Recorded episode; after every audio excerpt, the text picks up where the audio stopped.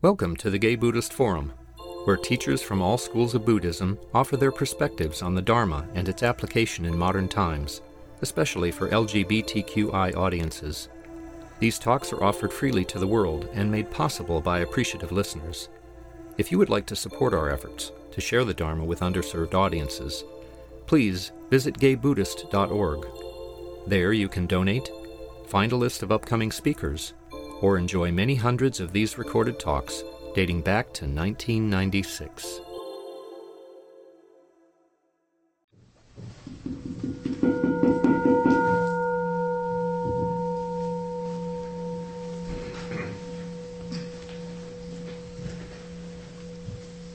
Again, welcome to the Gay Buddhist Fellowship. Is the time we go around the room and introduce ourselves. Uh, please don't try, try not to make it a rapid fire. Uh, please say, My name is. My name is Jay Corbett. My name is Bill McCartney. My name is Dennis Mayhew. My name is Darren Taylor. My name is Clark Freshman. My name is George Hubbard. My name is David Munkako. My name is Peter. My name is Kate Suda. My name is Tom Thurston. My name is Rich Baranel. My name is Anthony Rainsford. My name is Andre. My name is my name is Tony Pasqua. My name is Bob Hamilton. I'm Leor. My name is Peter. My name is David. My name is Bonnie. My name is Jim Stewart. My name is Willie Dyer. My name is Tage Livia. My name is Harvey Whitten. I'm Larry Wish. My name is Roy King. My name is Gabriel Clark. My name is Will Murdoch. Peter. My name is Doug Bongoss. My name is Richard Adoni. Morning, I'm Scott Davis. My name is Jerry Jones. My name is Tom Bruein. My name is Bob McMullen. My name is Paul Shepard. My name is Tom Morrissey. My name is Esmeralda. I'm Jaime. I'm Jack Bunsky. My name is Barry Eisenberg. I'm Lisa. And my name is Tom. My name is Lee Robbins. My name is Joe Weston. Uh, my name is Harley Shapiro. My name is Peter. My name is Michael Murphy. My name is Ed Babin. I'm David Hollander. Rule Walker. I'm David Ross. Anyone else? Anyone here for the first or second time? The Newland. Okay, please welcome our relative newcomers. To treat them with contempt. We show old time members. um, I'm pleased to welcome our speaker today, uh, Joe Weston. Joe is an experienced uh, workshop facilitator, body worker, and life coach.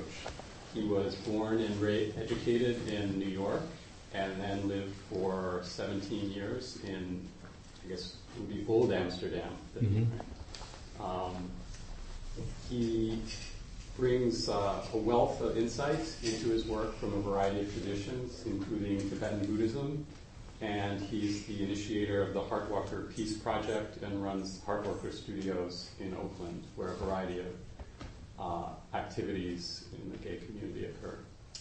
Welcome, Joe. Thank you. How you doing, guys? So I just want, I just got back from New York, so if my Queens accent comes out, just uh, how you doing? Anyone else from Queens? There's usually someone. Yeah, I'm from Queens. Um, so it's great to see you. I just want to start by saying um, how I'm rejoicing in seeing um, this group coming together on a Sunday morning. Uh, that knowing how busy our lives are and how crazy our lives are, that we can find the time to uh, for ourselves and for others and for community to come together. Uh, I just want to acknowledge how, in the scheme of the world as it is today, how miraculous that is. And uh, so I rejoice in each one of you for making the time to do that. Thank you. And uh, keep it up. so, um, yeah, there's a lot of things to talk about. about the different things I'm doing, I was specifically asked to speak maybe more about this work that I've developed called respectful confrontation, which is uh, a new way of approaching. It's, for me, it's about compassionate engagement, and I'd like to. And I teach workshops in that, and, and do lectures in that, and uh, developing and expanding that more. And I'm finding how much more I love it, and how much more I really believe that it is uh, truly connected with my Buddhist practice. And it's nice to sit here and so to come out and just say, I am a Tibetan Buddhist, I am a Tibetan Buddhist, and to not have to feel like I have to hide that or worry about someone else's uh, issues around that. So it's sweet to be here and to be with my gay brothers here to discuss this. And I'm enjoying, if we, when we get to talk about it, to really speak of it from a Buddhist perspective. And I'd love to hear your opinions on that. Um, but to just give you a little idea of, of me, I'm, I grew up in Flushing, Queens. I had Jewish parents, and uh, I think I. Are there any other Jubus here? Oi is all I can say. Oi. Um, I grew up, I think, like a lot of American Jewish children, where you know we were we were supposed to adhere to all to, to a lot of the customs. We ate chicken soup, but we really didn't know the traditions. We really didn't practice the Torah or anything like that. And for me, it was a lot of hypocrisy. And and I really, even as a child, questioned what is what is this God thing? What is this Creator God thing? And I really, even as a child, thought I don't really buy that. That there's one fella who created everything. That there's a Creator God. Yet I did feel, on a deeper level, that there was something larger that was permeating all of it. And as a child, I just sat with that. And because of that, I was kicked out of Hebrew school. They just said, we can't deal with him. He asks too many questions that we can't answer, so please take him away. Um, yet I was bar mitzvah. And uh, my mother persisted. And um, uh, this might come into the story, but I was bar mitzvah late because my father was in prison and, around the time when I was 13, so we didn't have the money or the time to bar mitzvah me. So, and I was like, great, because I didn't want to be bar mitzvah, but that did event when he got out of prison, I was bar mitzvah, so that was done. And then sometime around 14, I was searching for things and ended up at 14 years old in an introduction evening for uh, Church of Scientology. And ran out after about two hours and, I've, and, I've, and I was searching since, and I really dabbled in a lot of things. And that was most of my young adult life was dabbling. And at a certain point, I felt deep within myself that I can dabble the rest of my life. I can be a spiritual consumer. Where I know where a lot of people do that, and for a lot of people, that is fine. If you're doing that, great. At least you're consuming spiritualism, spirituality. Um, but I really felt like I needed to go deeper. I needed to find a practice that would really anchor it and make it part of my life. And somehow Buddhism really immerses that. And I started exploring Zen, and I loved it. And for me, how many of you are Zen practitioners here? Oh, well, okay. Well, I love Zen, and for me, it was like, oh, there was something very austere and very stark about it that really appealed to me. And I thought maybe. And then oh, at the same time, I went to a Tibetan Buddhist uh, session where it's a lot of noise, a lot of color, and, and it's a mess. And I was like, "Oi, oi, is this a mess?" And I thought, well, you know what? The austere it, it, appeals. It's too easy for me. Maybe I should go for the mess and see if I can find my my silence in that and stillness in that. So in 1993, I read um, in, in, September of 1993, is now 15 years ago. I read Lama Yeshe. Anyone know Lama Yeshe? Brilliant, brilliant teacher, uh, and he was a really instrumental, uh, very instrumental in bringing Tibetan Buddhism to the West. He wrote a book called Tantra: An Introduction. I truly believe it is the greatest Dharma book ever written. It's a very simple book. It doesn't go deeply into the practices of Tantra, but the introduction of it, it is so insightful. It's, for me, reading it was like a direct transmission. So I read that 15 years ago, and a year later I walked in, when I was living in Old Amsterdam in Holland, I went to a Tibetan Buddhist center, which is part of the, Federa- the FPMT centers, Federation for the Preservation of the Mahayana Tradition. And there I met my teacher, Geshe Sonam Gyaltsen. This is him. and uh, he was just new to the West and didn't get a lot of Western cultures, and he's now adapted a bit. But he's still in Holland, and he's been my teacher since. And uh, coincidentally, the first uh, class I walked into was on the Lojong, which is the practices of developing the compassionate heart. It's the practices of uh, compassion. And that has been my hook. I've noticed that in all the teachings I've done, all the studying I've done, I've always come back to the practices and the teachings and the, and lineage of Avalokiteshvara, Chenrezig, Kannon, Kuan Yin. Did I leave anyone else out? Any, anyone out? The practices of, of deep compassion. Um, so does that give you an idea of my of, of how I come to Buddhism? And you know, my background is in theater. Uh, from theater, I started teaching, and I loved that. And I just noticed that uh, in the teaching, that uh, as I was teaching acting, that not only were people learning how to act, but their lives were transforming.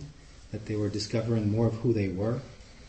Because uh, for me, a lot of my work was about if you want to be able to portray someone else, you have to know who you are. So a lot of the acting training I was offering was in self-discovery, self-awareness. And I started getting more turned on by that than the other stuff. And then I started thinking maybe I should pursue that more. And I then started learning about body work. I then got involved with Body Electric. How many of you know Body Electric? It's an amazing school, amazing school in terms of understanding how uh, about erotic healing and using uh, erotic healing as a, as a path towards enlightenment. Very beautiful work and, and, and understanding the depths of intimacy. And, and that really opened up a lot. I became a, uh, uh, facilitator on, uh, on staff for Body Electric and started incorporating that into my work. And um, that led into corporate training and into com- working with communication, which eventually got me back to this sense of communication and peace. And what I'm discovering is that that's where I'm headed, and that's you know, and I dared to call myself. I'm going to be teaching this work, the respectful confrontation work, at the Tse Chen Ling, which is a Buddhist center here in San Francisco, in October. And when I was giving a bio of what I was, I dared for the first time to call myself a peace advocate. I like the way that sounds, a peace advocate. So this, for me, this, this is a, as I'm sitting here, this, these last few months have been a process of coming out and, and fully embracing and, and uh, anchoring who I am. So, um, peace advocate. So that's so that's the work I'm doing, and, and I've developed a program, in a sense, called Practicing Lasting Peace, which it would be interesting to share with you. Has three parts to it, um, and the first part is the practice of courageous self-reflection. The second part is the practice of compassionate engagement. And the last part is the practice of creative generosity. And I was sitting with uh, one of the teachers at Tse Chen Ling, Venerable Robina Courtin, and I was telling her about this. And she said, Does anybody know Robina? Oi, is all I have to say. if you don't know Robina, get to know Robina. And she just said in her own way, well, basically, that's just all you've done is you've taken the Buddhist teachings and give it a new name. I was like, oh, okay, I'll take that as a compliment. and for me, what that is is the courageous self-reflection is the is in, in the Buddhist traditions the the, the wisdom wing, uh, exploring wisdom, exploring the self, and understanding the depths of that. The um, compassionate engagement is the compassion wing, is exploring how are you with others and and and and, and the uh, creative uh, generosity is more loving kindness. The, so that's you have uh, Manjushri, the, the wisdom wing, Avalokiteshvara Chenrezig, the uh, compassion wing, and Maitreya, uh, the loving kindness wing. And so the whole path of that is, I believe, that it's almost uh, it's a calling for us as human beings in our evolution right now on this planet to be practicing these things in whatever form. You don't have to practice the way I say you practice it, but that we're practicing that.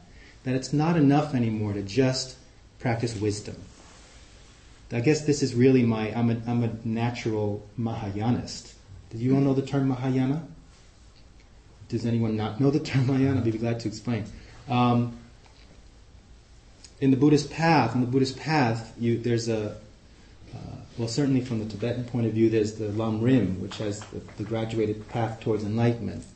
And the first path, the lowest scope, is about the self, about this lifetime. It's about understanding that, that the, the, the basic Four Noble Truths that life is suffering, that there are causes to suffering, that there are ways to overcome and eliminate those causes to suffering, which will eliminate your suffering. And Buddhism is one way towards that. And so the, uh, the, the, the lowest scope is basically, well, I want to just make sure I'm doing well in this lifetime. The middle scope is the Hinayana scope, which basically says that it's not just enough that I'm taking care of this lifetime, because on next lifetime I'm going to come back and I have to start the whole process all over again. So in a sense, what am I can I do in this lifetime to be liberated from the cycle of suffering, samsara? So the Hinayana path is personal liberation from suffering. That's already a, quite a job. the first one's quite a job. That's, that's certainly a job. And the Mahayana path, which is the, what they call the, the greatest scope, is well, what's so cool about me hanging out in nirvana by myself when all these other dudes are suffering? So actually, it's not enough for me to, to just go for my own personal liberation. I want to make sure that everyone else is liberated. Then we'll have a party. So that's the Mahayana scope. And, and the true Mahayana path is saying, I'm not going to be enlightenment. I'll stay in suffering as long as I need to to make sure that everyone isn't in suffering. Does everyone's shoulders just go like that a little bit? Like, oh. it's a big burden to carry if you see it that way. So, um, so in a sense, what, what I'm saying with this last, lasting practice of peace is that it's more, it's in a sense, a Mahayana uh, motivation of, I can work on myself, but what do I do with that? And, and so uh, working on myself is already a way of transforming the world. Does anyone agree with that or not agree with that? You know, if I'm if I'm working on myself, then my I have to have an influence on my immediate surroundings and, and, and so forth, on my viewpoints, and affect the viewpoints of others. But what many of us are finding is that we're developing ourselves, yet we are not um, skilled in how we relate to others on a, on a real level, on a real compassionate level. As long as it's all nice and pretty, we're okay. But as soon as it starts getting a little messy, what do we do? So the respectful confrontation is really about that.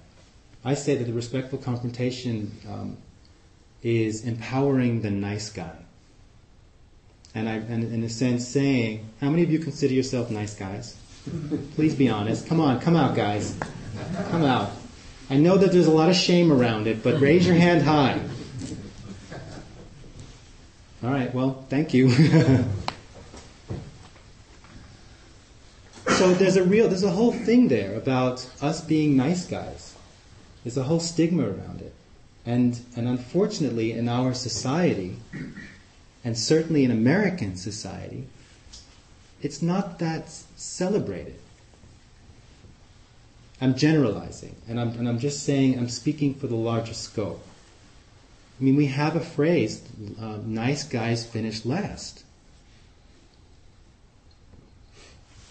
And our whole sense of power in this country and, and, in the world, but specifically in this country, is really about basically what's your level of brute force. The larger your level of brute force, the more powerful you are. The more you can win at the expense of others, perhaps, the more powerful you are. I'm feeling everyone getting a little uncomfortable as I'm talking about. Are you noticing? Is anyone feeling uncomfortable with me talking about this? You are. Okay. You want to say something about that? No, it's just a feeling that. Okay. Of almost of hopelessness. Okay. When I see how much of that exists. Thank you. Can we all take a breath for that? What's your name? Tom. Tom, thank you. It's a feeling. Does anyone else share that feeling? Thank you. It's something to tap into. I mean, I'm not here to paint a bleak picture of the world. I'm just here to ex- explore. Yes? I actually felt relief listening to you. In what way? I don't know, just, it was relief to hear somebody say those things. Well, thank you. Okay. Thank you. That's what a lot of the, the, the work is with respectful confrontation. It's basically, my, my sense is, and what my observation is, is that um, so many things have been mixed up and, and, and, and put together. And because of that, we don't have any clarity on the situation, and we opt out usually for not being in our power, in a sense. Because most of our role models, it says if we be in our power, that means we have to be violent, we have to use brute force, we have to hurt. There, something has to be destroyed. Most of our views of that. So, what happens to sensitive people who don't want to do that? We either play into the game and, and, and basically sacrifice our values, or we do everything we can to hold back being in our power. So the work is, it's about, and I'm glad you say it like that, is saying there is hope. It is possible to be in your heart. It is possible to be a sensitive human being and value that and be in your power. And that what that asks for is a redefinition and a reframing of what power is, of what conflict is, of what assertiveness is. And that's what the work is about. So much of it is mixed up, all of those things. Like the image I use is you have a big barrel of salt and sugar, and it's all mixed. And what if I were to say to you now, would you please pull out all the salt grains and separate them from the sugar grains to put them into two piles? Who would like to take on that job? It's hard. And that's how much we have uh, mixed up so many concepts around power and about assertiveness and all of those things, about conflict and confrontation. And because they're all mixed up, we and we don't want to opt into the violence or the bullying. We just choose to throw out the whole barrel and say, you know what, I'm just not going to be in my power. I'll just stay nice. I won't speak my truth. And we'll see what happens. And what I'm positing with this work, and, and in, in, my true relationship with Avalokiteshvara, is that that's not compassion. That's not a compassionate way to be. It's a nice way to be. But being nice is not necessarily being compassionate. And have any of you seen the images of Avalokiteshvara, the different, he's, he's presented with two arms and two legs. He's presented with three heads and four arms. Have you ever seen those? He's presented with a thousand arms and eleven heads. Ah, he manifested right there for me. um, and that all came from his desire. Do you know the story of Avalokiteshvara? Um, basically, he was a bodhisattva they always say he's either bodhisattva. What I love about Avalokiteshvara, first of all, is that he's very two-spirited. Did you know that? He's, he's very two-spirited. He's always, he's always depicted throughout the Buddhist tradition as being um, androgynous. You see those groovy, groovy uh, bell bottoms he's wearing? Very colorful, rainbow, groovy bell bottoms. He's always, he's pretty groovy. And uh, neither male nor female and he was hanging out, and he was just because he's the he's you know the the, the the, compassion guy, and he was just feeling. One day he just saw the suffering, and he started crying, and crying and crying, and couldn't stop. And and just said, "I can't take this, all this suffering." And from his tears, he grew more two more arms, and two more heads, as a way of from his desire to be of service to others, he gained more power and more skill and ability to be of service to others. You can do a lot more with four arms than you can with two. And then he was hanging out, helping people out, and then all of a sudden he realized that there's still more suffering. It's not going away. And he sat down and started crying again and, and cried for a long time. And from his tears, he got a thousand arms and 11 heads. And he could do a lot more with that. And then he's helping more people, and then he sat down, realized his suffering, and sat down and started crying. And, and from his tears and his desire to be of service, of service, he manifested into more wrathful deity forms. And that for me is an important element in this work is that compassion is not always just flowery. Com- compassion means sometimes you have to say no. I'll give an example. And it really always comes down to the beauty of this is that, according to, to, to specifically Tibetan Buddhist traditions, that um, uh, a, in terms of the laws of karma, uh, something that manifests or something that is an action that is done is dependent purely on the motivation for that thing. What determines the impact or the or the, of a phenomenon of a result is purely dependent on the motivation of the cause from it. So a lot of people think, well, Joe, what are you saying? Are you saying that sometimes I may need to hit someone, or does it mean that I have to be really mean or wrathful? And sometimes I'll say, yeah, you may need to be, to truly be compassionate. If your motivation is in the right place. I'll give an example. I heard a story about a man who was in the jungle with his daughter. And sometime moment in the jungle, he slit open his daughter's throat. Now, what's the first thing you think of when you hear that? Anybody? Psycho killer. What's up, psycho killer? Yeah. Anyone else? How Cer- awful. Hmm? How awful. How awful? Certainly a harmful deed with some you'd think with some pretty serious karmic results on the on the way. Well, the story is is that they were in the jungle and she got bitten by a snake, and the venom of this snake, uh, the, the way it manifests in the body, is that it closes the throat and people suffocate and die. So this man had a decision to make: does he watch his daughter die, or does he slit open her throat so that he can provide her with oxygen? Which is what he did.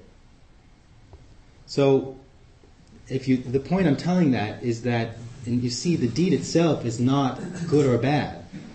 It's dependent on its motivation. His motivation was to save his daughter's life. Does that make sense? So it's it's just looking at ways of compassion coming in that sometimes if your motivation is good, sometimes you have to say no, sometimes you have to be more wrathful. And do we have the courage to do that, to speak our truth? Yeah? You have a bit of a reaction to that, which Mhm. is that um, if you're talking about a person's individual karma, that is true. That there's a certain truth to that. So that even if he had been mistaken about his daughter and what was the best thing to do, if he had been completely unskillful, his own karma might have been fine. But if he had not been skillful, if he had not been uh, he had not known correctly what was going on with her, she might have died and suffered tremendously. Right.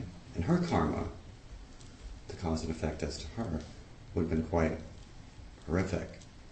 So I just feel like it's important to bear that in mind that uh, I've never found that teaching of Tibetan Buddhism particularly persuasive. Mm-hmm. That um, at all. Yeah. I think it's a little bit. It's it's.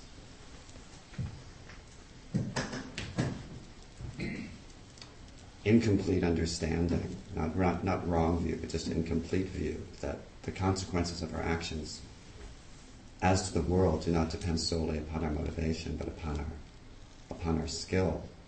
And Mhm. so part of the, and maybe this is part of your view, is that part of whether we're wrathful or not, the reason why he could manifest as, ra- as a wrathful deity and that was okay, was that he was, he had greater skill as well. He was able, he it wasn't merely that his motivation in manifesting as a wrathful deity was to enlighten people, but it was that he had the skill to know when that was appropriate. And so I just wonder about that I agree. you know, with ourselves. I agree. I think that's great. Thank you for clarifying that. I agree with that. I think it's I mean, the Buddha himself said you know, I'm all knowing, yet I still don't get karma. Karma is so complicated. It's such a complicated teaching that. Uh, so what you're saying is, Joe, it sounds like you're oversimplifying a little bit. In some ways, I am. Just to, to make clarify one point. So I want to just add the context of that. That yes, I think we have to be mindful of all of our actions, and that um, you're using the word skillful. I would use the word wisdom. You know, beings like like these beings have the, insight to see into the future, and, or or to know the ramifications of their actions. And until we have that, we have to be very mindful of our actions. I guess I just wanted to point the picture. I'm just trying the point I'm so that's a whole other discussion, and I agree that it's not only motivation, but that it's an important part of it. That it also depends on there are many factors to karma, which I if I'd love to hang out with you all day and talk about. does that does that? So thank you for contributing that. Uh, another example of that would be if I was walking down this, down the street with a friend and I wanted to impress him and took a $20 bill out and gave it to um, a homeless person, my intention would be to impress my friend. Right. And there isn't a whole lot of karma that goes along. Well, there is karma. It's still just you're still you're still creating karma. You're still creating positive karma. That person is still benefiting from the twenty dollars. It's just what's the, de- the, what's the degree or degree of the karma that you're creating based on your motivation. Thank you for that as well. Um,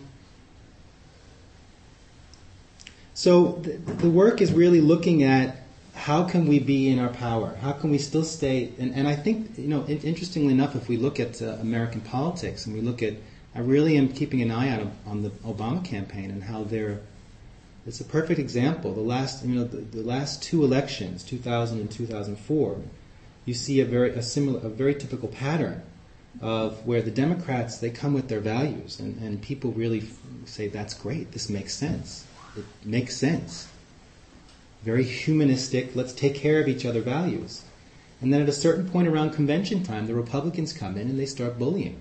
And I'm not, I'm, I'm not taking sides, I'm just viewing it. That, that's been the tactics. So please, I'm trying to stay open and bipartisan. go ahead. But go ahead anyway. uh, I'm just observing that this is what this is. This is how this is how it's operating that that bully tactic comes in, and the and, and the Democrats say we don't want to play into the bully tactics. We don't want to be bullies. We don't want to fight the same way. Do you get that? Do you recognize that? So what happens is, well, then we'll just stick with our values and we'll just stay nice. And the Democrats have lost the last two elections because of that. And I'm really watching Obama and seeing the Obama campaign and seeing that they're trying to do it differently that what happened just a few weeks ago when the, in the Republican convention was big time bullying. And it's working. And so the, and that's so the, that's the dilemma for all of us. This has been my dilemma throughout my life. You know, growing up in New York City, I, I had to fight, and I hated it. And I didn't. At a certain point, I stopped fighting because I didn't. I thought it was really stupid. Why bother fighting? If I'm going to fight with someone, I might as well fight. If it means I hate them, it means I'll fight to the death. So if I'm not, if I don't hate them enough to kill them, I'm not going to fight with them. And I was seen as a sissy. Does that sound familiar to anybody? That's you know, for sensitive boys, this is this has been our plight.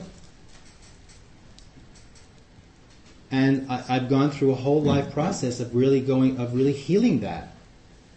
You know, one thing, one gift I had was that my father, because he was embarrassed, taught me how to fight. I hated every moment of it because he was a fighter, literally a boxer. He was a fighter, and got into many fights. I hated every moment of it, but now I can turn it around and say I'm really blessed that this man loved me. That was his way of expressing his love, was to show me how to fight. then I started uh, practicing Tai Chi, and understands understood different levels of what power was and using my power, manifesting power, and then did more aggressive forms of like taekwondo and things like that. And I noticed within myself, I could walk down the street and I felt more confident. I wasn't as reactive. Because I felt like I could protect myself. I could defend myself. So I became less violent and less reactive because I was studying how to fight. And again, if you look at world politics, is that a lot of violence happens because we think we can't protect ourselves. Terrorists, communists, all that kind of things, all the money and energy that goes into fighting. For many, really, when you look down to it on a deeper level, is because we feel like we can't protect ourselves. So, um, in, in this process of respectful confrontation, I redefine power. That it's not just about strength, that power has four qualities. It has the quality of um, groundedness, of focus, of strength, and of flexibility. And that's uh, what I believe is that when we're skilled in those four things, we're truly in our power, which means we can stand openly from, from our hearts. so think about it in your life. You know, how, how much have you manifested any of those, or what, which have you mostly manifested? I think gay men, particularly on a certain level, are very skilled in flexibility. And that's an enormous power. Is that there's a Taoist uh, saying which says, which is stronger, the mighty oak or a blade of grass? And the result, the second part of that is, in a monsoon, the mighty oak will snap like a twig, and the grass will always yield and, and persevere and prevail. So, which is stronger? So, in some situations, the mighty oak is stronger. In some situations, the blade of grass is stronger. And part of this process of redefining and reframing power is that we don't only have to use brute force. Sometimes bring, just focus is enough. Sometimes just grounding is enough. Sometimes courage isn't strength and courage is necessary to speak your truth. And guys, even more importantly, having the courage to hear someone else's truth. Ooh. And sometimes flexibility is necessary. And a good martial artist is trained in all four. Can't just be strong.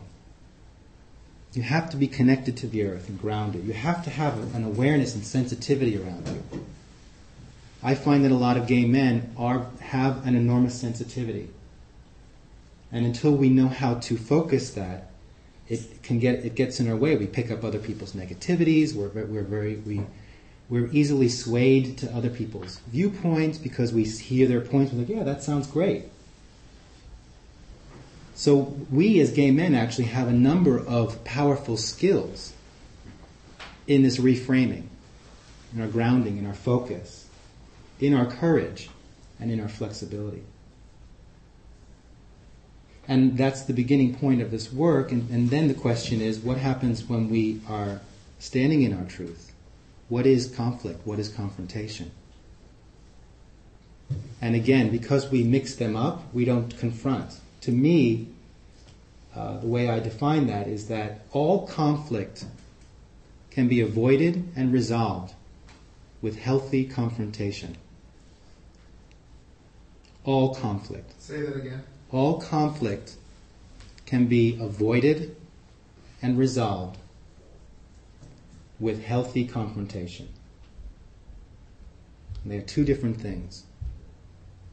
Confrontation, conflict is the breakdown of relationships, separation, win lose, right wrong.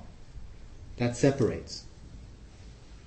See it manifesting in the world, see it manifesting through human existence. Confrontation is with front open. Open heart. Courage to speak your truth. Courage to hear someone else's truth. To stand in your vulnerability across from someone. Because I believe that it is only in your vulnerability that you will find your true power. Only.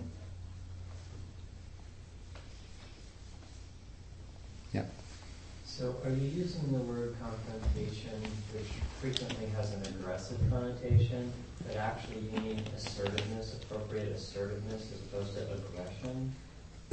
Thank you for saying that, because that's the whole point of this, is that I'm using the word confrontation to um, get back to what it originally means. Mm-hmm. That's my point about the sugar and the salt, is that we immediately associate confrontation with conflict, aggression, where it's not.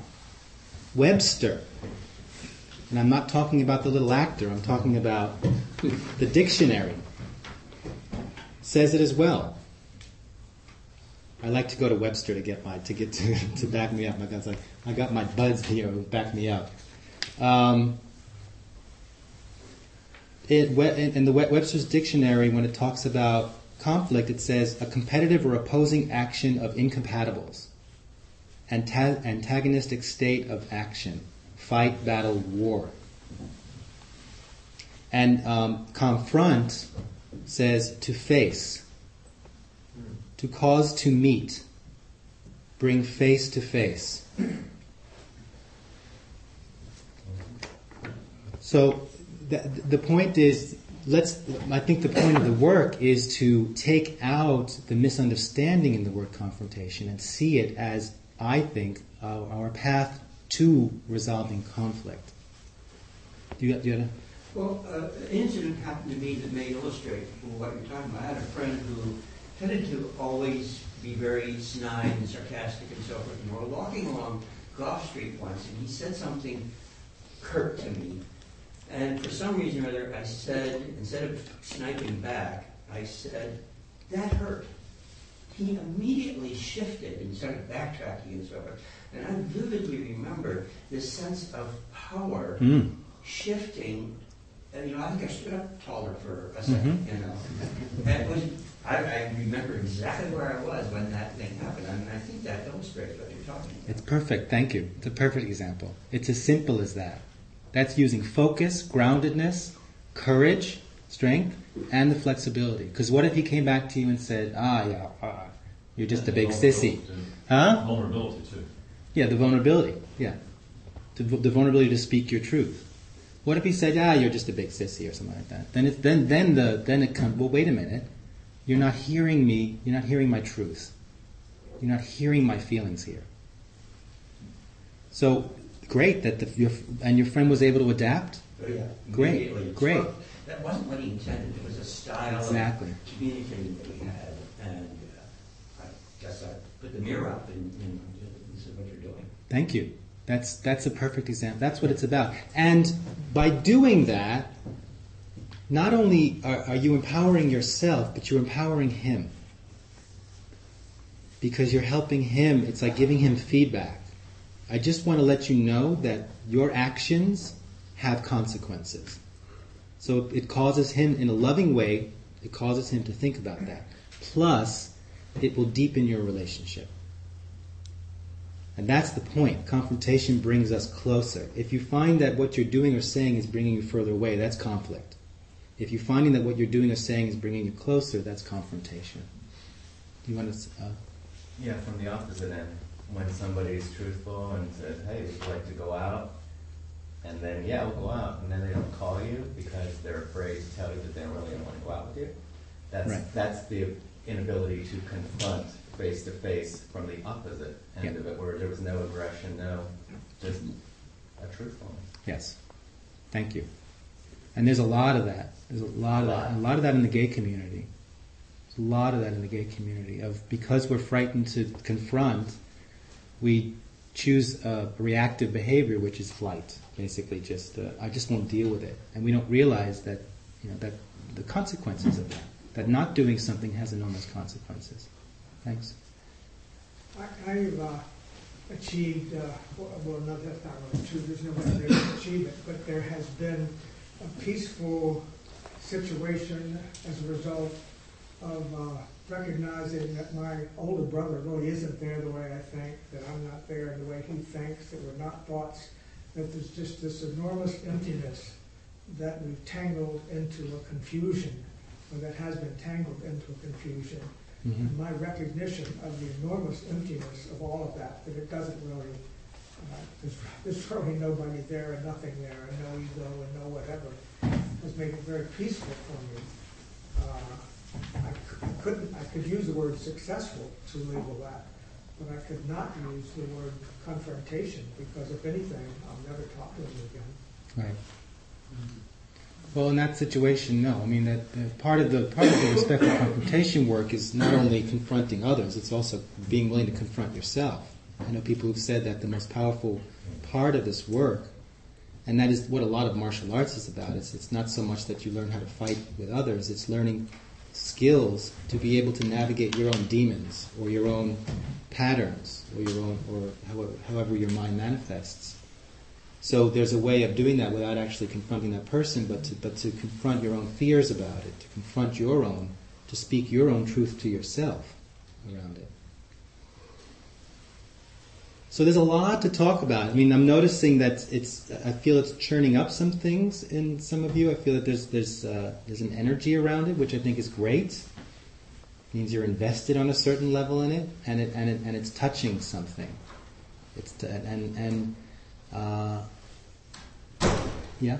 I'm um, sitting here with a lot of ambivalent feelings, and I thought it would be fun to express them. Uh, that uh, I find who you are, because I've met you before, and what you're saying and stuff to be very attractive, and the strength uh, and confidence and whatever. And then I'm also alternatively offended by, um, and I don't, I, I'm, I'm probably not using perfect words, but the kind of branding of this thing. I have, have a little bit of the same response that the Buddhist teacher had of, that's Buddhism, or another response of that's nonviolent communication language, kind of how dare you mix it all together and say that you have a Joe Weston product. Mm. That, that's how it comes across a little bit to me, and um, partially I imagine, I, I, feel like I'm a pretty confident person and hold my own in the world and, and such, and I wouldn't be able to sit where you are doing what you're doing because it would feel um,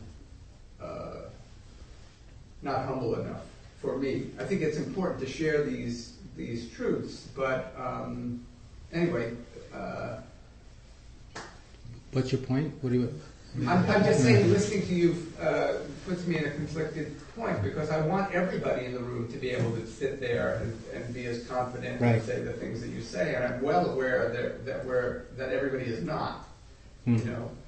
So it's kind of like dancing. You know, if you're dancing with somebody, you want some frame, you want some way to to do it. And I hope that I uh, I've said to you even directly that you know I'd like to get to know you better and be your friend or whatever. So I'm not trying to be mm-hmm. horrible but it does bring up, um, you know, just out of. Uh, so, so, if I may, Larry, what yeah. I'm hearing is is um, uh, what I'm here. How I take that is that I'm hearing an enthusiasm that it's stirring up a lot, and that it, and that there's something that's resonating with you that says this could be cool, and let's all be able to do this. Let's all let's all be able to speak this. And I agree. So I want to just, at least that's what I'm hearing. Yeah, I mean, that's part of what I'm saying. Yeah, I, I don't think it's mine. I, I, I don't claim anything is, I, I try not to. I mean, I, I, my intention is to just um, help cut through the confusion. And my work is all about, when people do my workshops, is, is my intention is to um, empower them.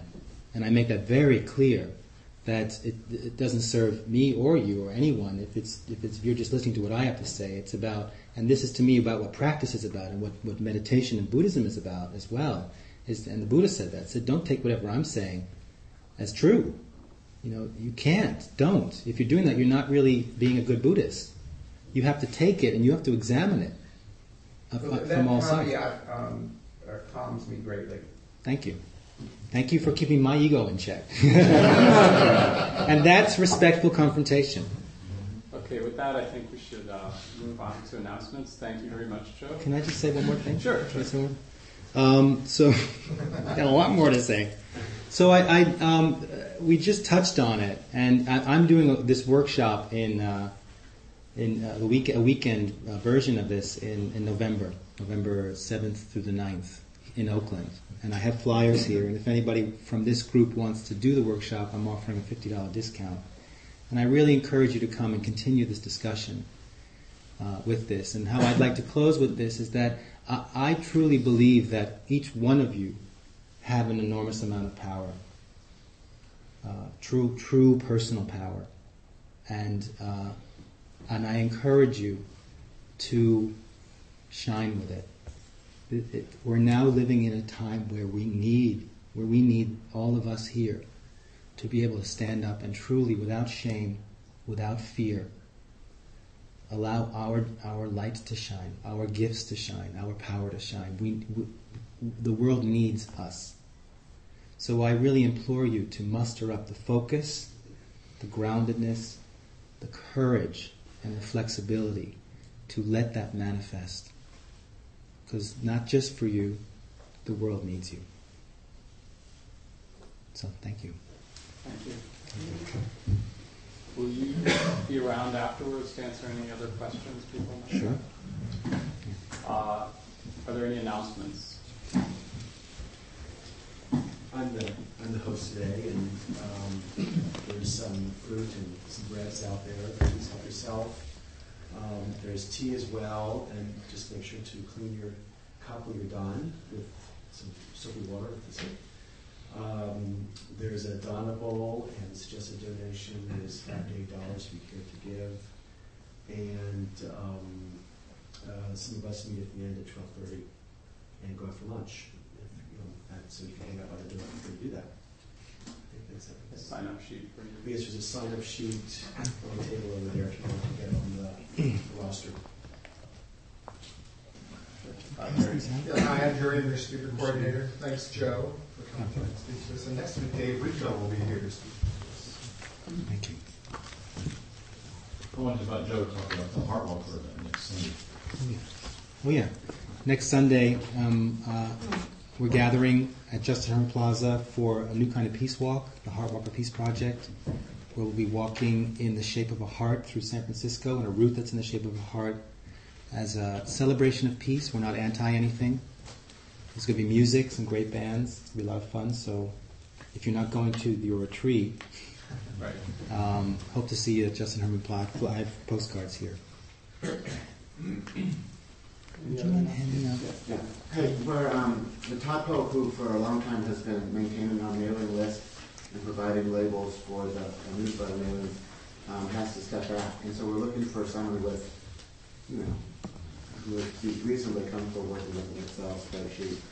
And it's not a labor intensive job, it's just, um, you know, once every two months, two months, uh, introducing the new names into the list and generating labels, um, for the mailing. So if, um, if this sounds like an easy thing you could do, um, talk to me. Thank you very much.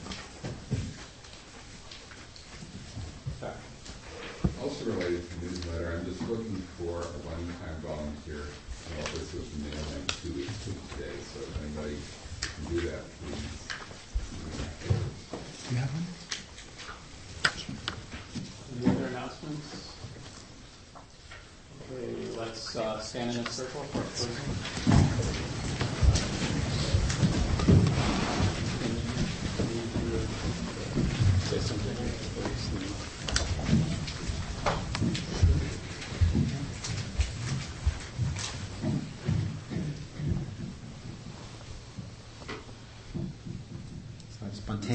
So I've been spontaneously asked to say something. Life is a cabaret. uh, let's take a breath. I invite you to breathe one more time deeply into your heart.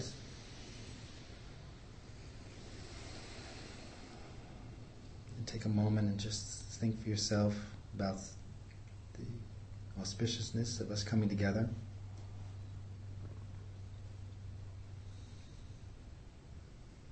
Dedication for connecting, devotion to our practice and to one another.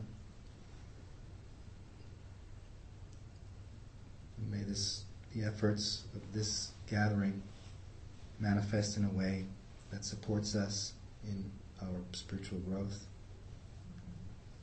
for our own well being and the well being of others.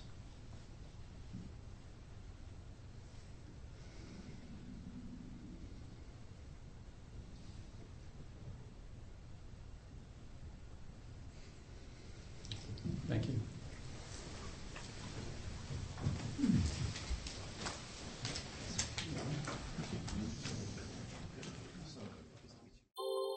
Thank you for listening to the Gay Buddhist Forum.